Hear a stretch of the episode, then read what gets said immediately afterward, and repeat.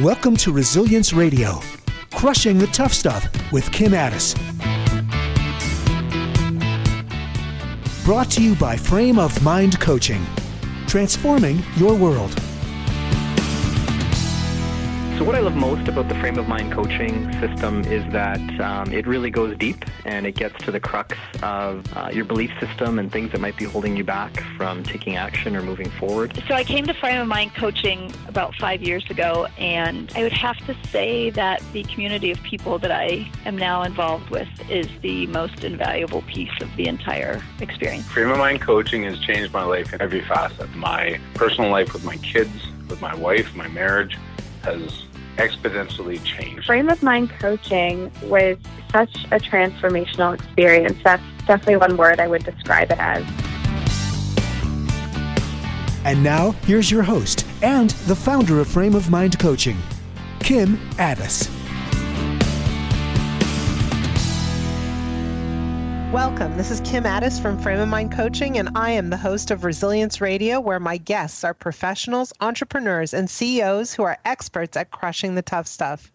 Today, my guest is David Berger. I'm excited to have David Berger on the line with me today because he's a local and he is an essential or what we would call a, a chronic entrepreneur. David, are you with me? Kim, I am with you. Thanks for having me. So, you are the chief executive officer of a company called Pool Safe. That is correct. What is Pool Safe? What does that mean? What do you do? Who do you serve? How does Pool, it work? Yeah, uh, Pool Safe is a company that manufactures uh, a type of utility that fits into hotels, resorts, water parks, cruise ships, and and what this utility does is it acts as a table, as well as it acts as a safe in front of this this table. So you could you could put your um, uh, your valuables inside the safe, uh, any type of belongings. Um, it's the same type of safe that you would find inside a hotel room. Inside the actual safe, it has a USB charging port so you could charge all your electronic toys. Mm. It has a virtual waiter calling system. So while you're lying by the pool, you no longer have to wave your arms, and hopefully a server will come over to you. You can hit a button, and uh, a server will come over to you and place an order. So for hotels, we increase their food and beverage. And we become a value add to their guests. So let me understand how this works. I'm at the beach. I'm in Cancun, right? And I have a table beside me, beside my long chair, and that table belongs to the hotel. Did I get that right? You are correct.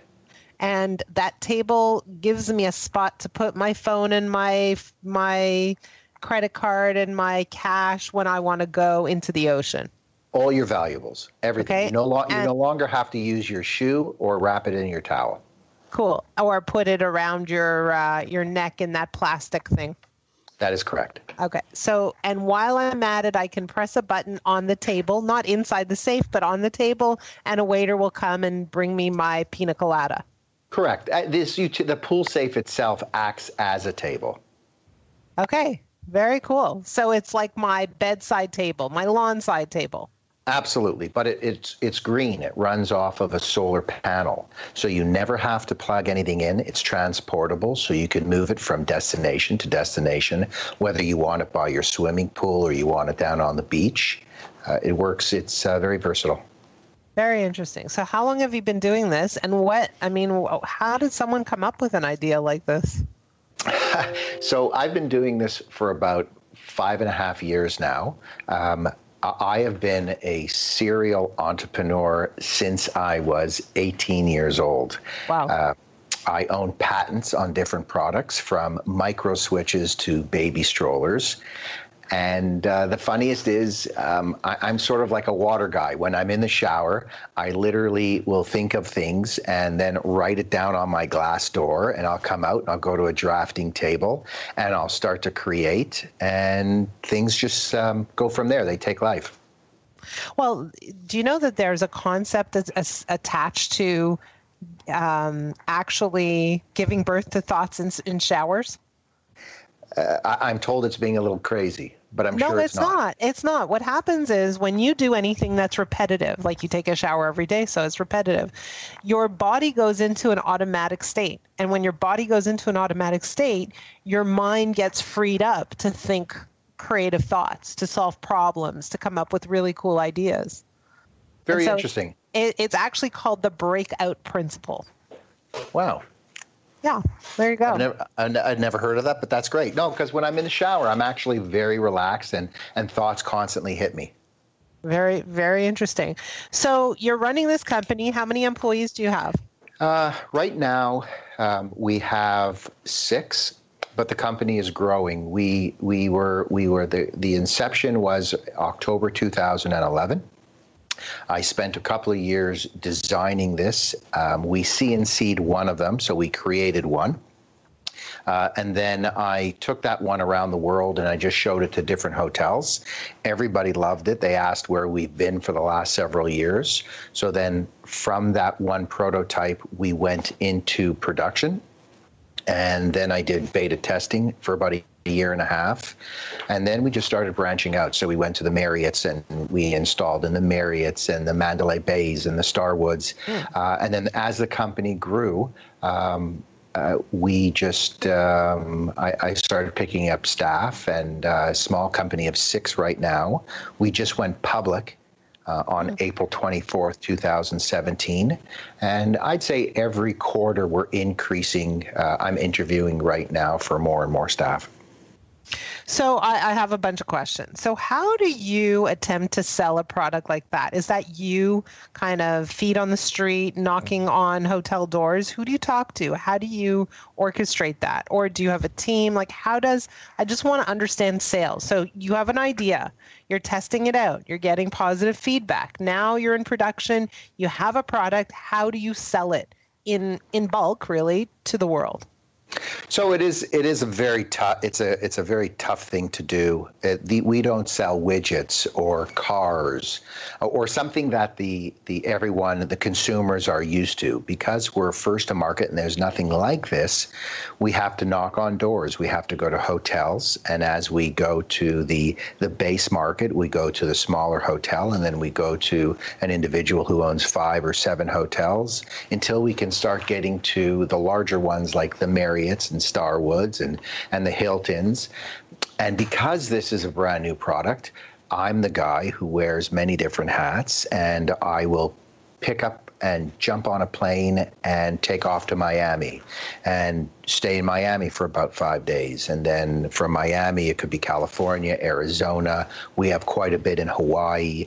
We are opening an office in Dubai. Mm. Um, so it's uh, as as it grows, um, I do about 110,000 air miles a year. Wow. So you are the face of the company. I am the face of the company. So let's talk about scalability. I mean, how long can you sustain that, and what is the what's the pressure point for you at this stage? Oh, so when I started this, I had a lot more hair.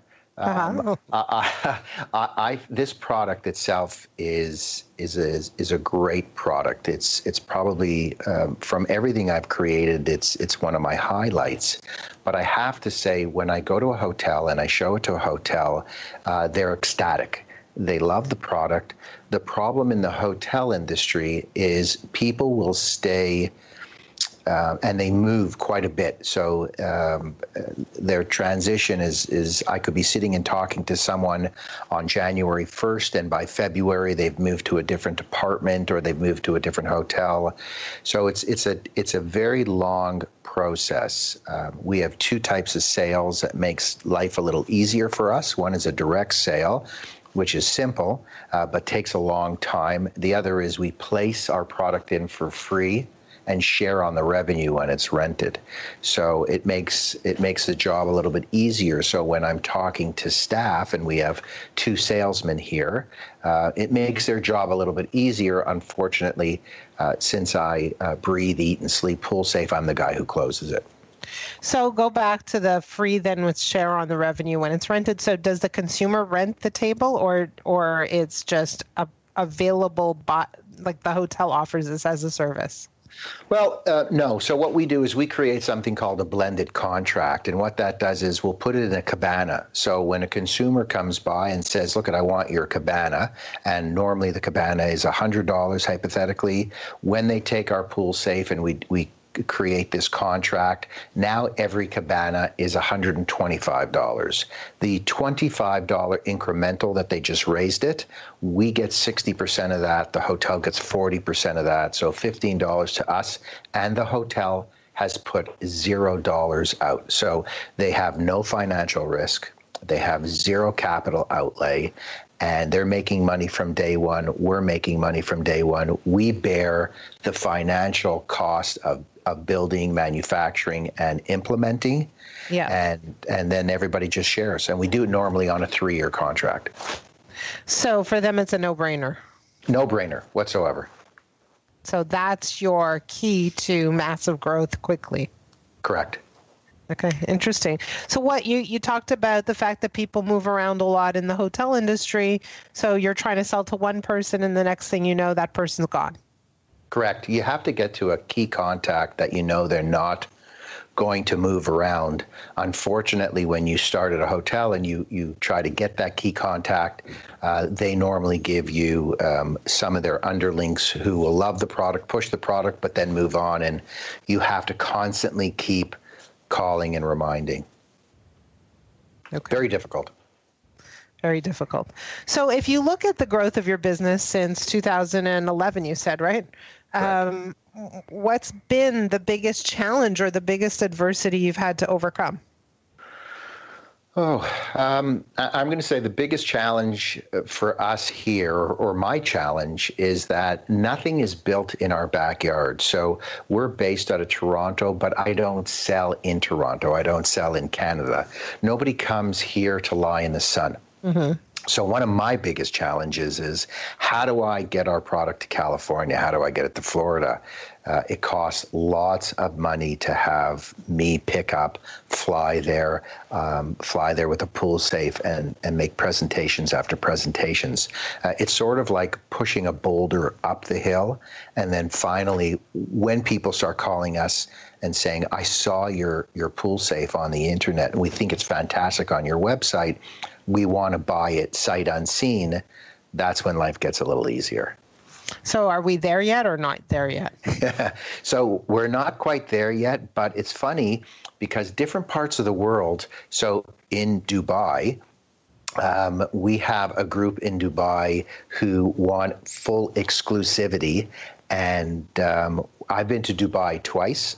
And I've shown our product all throughout Dubai, and a, third of the world's cranes building hotels are, are in Dubai right now, and they love it, but they want someone local who can service or show them all our new features. So that's why we're, we're bringing in a partner in Dubai and opening up a pool safe office there. Mm-hmm. So uh, on a personal level, you're traveling around. Are you married? Do you have children? What What is your life life like? On a personal level, I'm married for 27 years. I have three beautiful children. Um, two of them live in, in this country, in, in my house. One lives uh, in Israel. Um, and um, I, you know what? It's funny because uh, my older two always say, "Oh, Dad wasn't around growing up because I've always traveled around the world for work." Um, my youngest one, um, I, I'm sort of there for her, but still, it's very difficult from a family point of view that that I'm always picking up and leaving. Uh, they're turning to me now, saying, "Well, why don't you take us?" Ah. So what impact does that have on relationship, on your marriage? So it's hilarious because uh, my uh, my wife and I are like best friends. Um, she enjoys when I'm there. I think she enjoys it more when I'm gone because she goes out shopping all the time. Uh huh. But um, no, we have we have a we have a great relationship, and then every so often, um, I have to be in two weeks in London and Paris. So I'm I'm taking her and my two daughters with me. So there's always perks that they get to have, but um, we don't have to be together 24 um, 7. I, I don't think it's a big strain on our on our personal life. It actually, I think it brings us even closer. Okay, you're used to it. It's your way to be. Yeah, yeah. Okay. And if you look at yourself as a leader, is there anything in the way that you're growing your company that causes you to sometimes scratch your head or say, man, you know, why does this have to be so difficult or um, causes frustration or annoyance for you? You know what? One of these days, I'd like to invent a product that I just have to open my doors like Apple and have flocks of people come in and just buy the product. Uh, every day I come to the office and I have this big chalkboard that I look across, and it's it's hotel after hotel after hotel that I've been speaking with, and every day I, I say to myself, why is this person hiding from me, or or why when I call this person they'll say I didn't get your email. So it's it, there's there's these struggles every single day, and for myself um, I do shake my head quite often and say, you know, why today? Why today? And then there'll be those days that I just come in, pick up the phone, and think, oh, this person's not going to answer. And the next thing I know, a PO comes across my desk saying they just ordered. Mm-hmm. So if you're not getting people who are answering your calls, like what keeps you going day in and day out, day in and day out? Um, uh, what keeps me going? I, am going to say um, I have a lot of ambition. Okay. And sometimes, sometimes I wish I didn't have ambition. Uh, sometimes I wish I just worked for someone.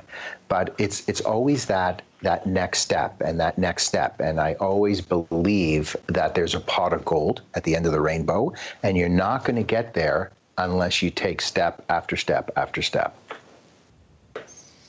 A pot of gold at the end of the rainbow. So. Uh, let's talk for a minute because I know a lot of entrepreneurs are listening to this podcast and they're probably wondering about the fact that you went public. So, what enticed you to do that and what was the process like? So it's a very difficult process. Um, uh, going public is not as easy what everyone thinks it is. Uh, it is a six to eight month, uh, very grueling procedure that uh, you're constantly meeting with lawyers, you're meeting with accountants, uh, you're meeting with uh, the exchange. Uh, I am flying from Toronto to Calgary to Vancouver. Um, it, it's it's a it's a difficult thing to do, but at the end of the day, uh, when you end up going public, it gives you it gives your company um, people look at you a little bit differently, uh, a, a, little bit more. Um, uh, they take you a little bit more seriously. Um, the reason that we did go public is that we're noticing these small little chains that we're picking up of three hotels, four hotels is fantastic. But I said to my shareholders, what happens if some very large individual that comes along, like a Disney or a Hilton or a Carnival cruise ship, that doesn't say to us, okay, we want you to build for five of our resorts, but we want you to build for 500 of our resorts. So, myself and my partners at the time, we had um, fronted the, the company every time there was a, um, a demand for, for money. Uh, we each wrote a check. But in this particular situation, uh, we would have to write a very, very large check. As much as I would love to, unfortunately, you would. We need to start writing millions and millions. So we felt, why not go to the financial markets and have them do it for us? And that's why. Uh, that's why we went public. I see. Okay, so. Uh, if somebody is interested in looking you up, do you have uh, a way for people to find you on the stock market? Yes, actually, our ticker symbol uh, is Pool, P O O L, and we are on the venture, the Toronto TSX Venture Exchange. Okay, guys, get in on the ground floor. yeah, that's what I say. That's what you say. Okay, last question. You're almost there. You're almost there. You have a coach on the line. I don't know if you know a whole lot about what I do, but uh, we coach the ambitious people in the world, the people who are highly driven, who have big goals that they want to reach, and find themselves sometimes um, frustrated or feeling agitated because they're not getting there as fast as they would like to get. And so you have this coach on the line. Is there a question that you have for this particular coach? Actually, I do. After listening to this interview, I've I've kind of reflected on on some of my answers, and as you were asking the questions, I was thinking to myself, how can I? I can I come into my office and I know that I'm driven, and I know every day I make calls and I push myself, but I'm not so sure that my staff um, have the same type of fortitude or tenacity that I have. How? I guess my question would be, as a leader, how can I motivate? My staff uh, to act the same way I do. Okay, so let me ask you a question. So I'm actually coaching you right now, just so you know. Why do you think that they don't have what? What do you believe to be true? Why don't they have the same degree of motivation that you do? Um, I'm not saying that they don't have the same motivation, but they don't get the same results. So maybe I'm not motivating them in the proper way. Are you not motivating them, or are you not training them? Um, I think I'm training them by telling them what I do, how uh-huh. I do it, uh-huh. but I don't think it's the same. I, I don't think people um, can listen to someone on the phone or see someone in a presentation and and pick up what they're saying. I think they adapt uh, to what they want to, that what they feel comfortable doing. I'm just okay. not sure. I'm not sure that it's something that I would do. So I sometimes feel that maybe I'm not showing them the, the proper way. Well, part of it is showing them, but you see, what here's a, a, fundamental concept, and it's very important for you and whoever's listening to understand is that what you believe to be true as a leader, the way you view the world, the way you think, will dramatically impact your team. And so if you say, well, I'm telling them what, what I do and I kind of expect them to do the same thing, but I'm not necessarily watching what they do and I'm not coaching them. I'm not offering them some adjustments or some help as I see them falling off or losing the opportunity that's in front of them because they're not asking the right questions, etc. And and really what you're doing is you're busy doing the work right? You're busy out there, you're busy selling, you're busy being the face of the company, but you're not taking the time to necessarily coach them. You're telling them what to do. I don't know if you're showing them what to do, and I don't know if you're coaching them as you watch them do what they do. I don't think I really sit with them and watch them do what they do. I think they come into my office and watch what I do. I'm just not sure whether or not they're getting it. Well, how cool would it be if you could sit with them and watch what they do or record what they do and say, here's what you missed. Here's the opportunity that went by you. And here are the 10 questions you could have asked right there. Or here's the moment where you could have inserted a testimonial. Or here's where, et cetera, et cetera. Like here's here's what I would have done here, here, and here. And so then then it's applied to them. And so for me, what's missing from this formula is the application of coaching skills from a leadership standpoint. I understand that. Yeah, I get that. Uh, maybe I should spend more time sitting with them and uh, um, I guess absorbing what they're doing and giving them feedback. Right. I'll give you an example, right? I work with people, and uh, one person in particular, she's amazing. She's awesome. She's been with me for a long time, and she does some writing for me. And when she does her writing, she submits it to me, and then we review it together. And I say, here's how I would change it. But we're working off of her work, not mine right? And so it's applicable. And I explain why I, I, I think it should be changed and how it would be more effective this way or that way. But we're working with her work. And so when you're working with their work, it's personal. They're interested. They're going to pay attention. They're going to listen. Because why? At the end of the day, if you make an assumption that everyone's just as ambitious as you and that they want to succeed as much as you, you treat them that way and they rise to that expectation. I like that. That's very good. Any more yeah. questions? No, I thought this was fantastic. Okay. Well, David, thank you so much. I am really excited about your product. I wish you a lot of luck. I'm going to look you up on the TSX, and uh, I hope that we're in the same town. Maybe we'll have a chance to uh, uh, cross paths again in person. Absolutely. I would absolutely love it. Thanks a lot, David. Thank you. All the best so the journaling component of this whole journey has just been paramount. It has allowed me as a client to dump everything that was in my head. It has resonated with me extremely well, and I find this to be a model that is so applicable to so many different people. It really gets to the core of things that, that might be holding you back. So for me, that's been one of the most profound things uh, and learnings about frame of mind coaching. And my coach really showed me my potential. And, you know, with the journaling in combination with, you know, building this extraordinary relationship, I realized what I have to offer the world. And um, I loved it so much that I'm training to become a coach myself. You've been listening to Resilience Radio, Crushing the Tough Stuff with Kim Ades. For more information about frame of mind coaching, visit frameofmindcoaching.com.